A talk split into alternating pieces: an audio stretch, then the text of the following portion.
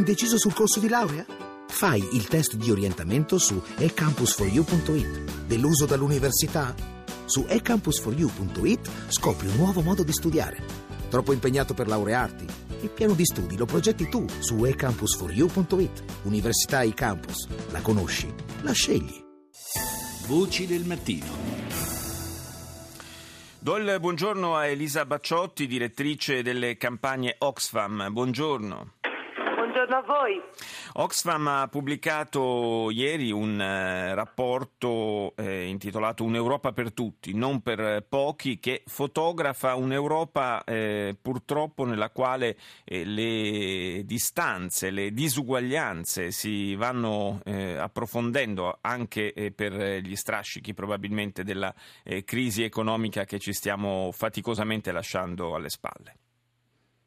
Sì, il nostro rapporto fotografa un'Europa dove la disuguaglianza è in crescita e dove oggi a fronte di eh, un migliaio di, eh, di persone molto ricche, 300 miliardari in euro, ci sono più di 100 milioni di persone che invece sono, sono in povertà.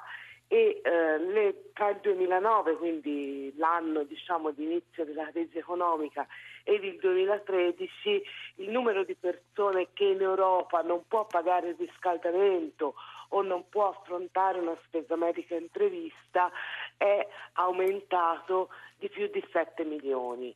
Chiaramente questo aumento si vede di più in alcuni paesi europei eh, e l'Italia è tra questi paesi.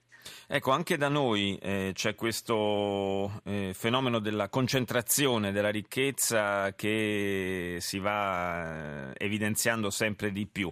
Eh, leggevo dal, dal, rapporto che avete pubblicato che il 20% degli italiani eh, eh, è in possesso del, di quasi il 62% della ricchezza nazionale, quindi insomma cifre abbastanza eh, impressionanti da questo punto di vista. Sì, soprattutto considerando che il 20% degli italiani più poveri detiene appena lo 0,4 della ricchezza nazionale, quindi eh, una fetta di torta piccolissima eh, per un quinto della popolazione italiana, quindi eh, la disuguaglianza eh, di ricchezza sta crescendo appunto anche nel nostro paese, purtroppo negli ultimi dieci anni la percentuale di povertà di, po- di, persone in grave stato di deprivazione è cresciuta anche nel nostro paese e ad oggi sono quasi 7 milioni di persone.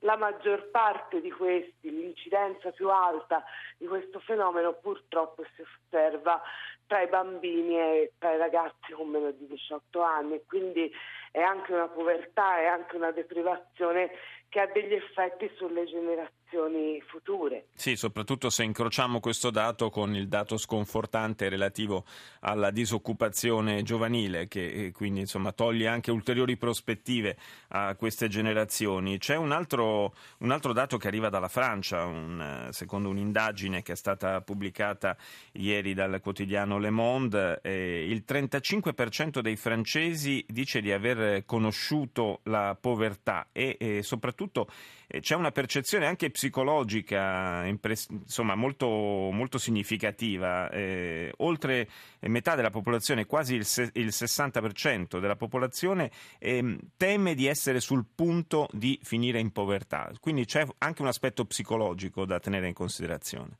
Assolutamente, tra l'altro l'analisi di Oxfam evidenzia come in paesi come la Francia, appunto, eh, la Danimarca, anche paesi comunque conosciuti per il loro, eh, per il loro reddito piuttosto, piuttosto eh, alto e per il loro anche grande stato sociale, anche la disuguaglianza di reddito disponibile sta aumentando, quindi c'è un'insicurezza che deriva da una maggior povertà percepita, se così possiamo dire, ma anche dal fatto che in questi paesi le disparità stanno, stanno aumentando e c'è comunque un'osservazione diretta eh, di questo da parte della popolazione.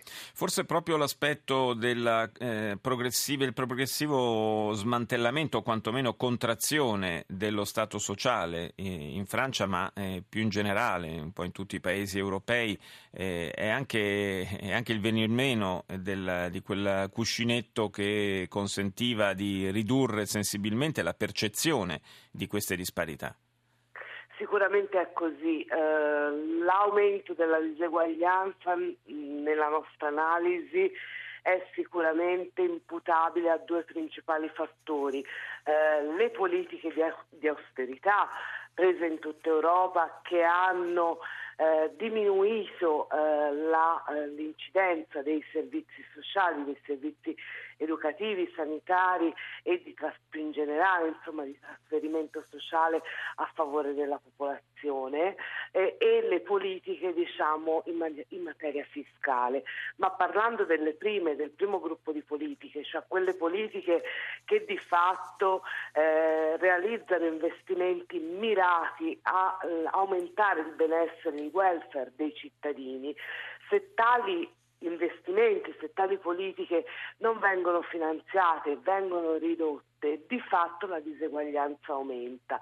Ad esempio noi vediamo che in Italia l'Italia è uno dei paesi nel quale è meno eh, visibile una opera di riequilibrio della disuguaglianza, eh, della disuguaglianza iniziale, diciamo, uh-huh. ad opera dei trasferimenti sociali. In altre parole, l'Italia è uno dei paesi dove l'impatto delle, del nostro Stato sociale è meno capace di ridurre una diseguaglianza che sarebbe un po' data dal reddito di mercato. E cioè questo, questo, è dato, questo, è un dato, davvero preoccupante sul quale riflettere. Io ringrazio Elisa Bacciotti di Oxfam, linea al GR1 con Guidardone, ci sentiamo più tardi.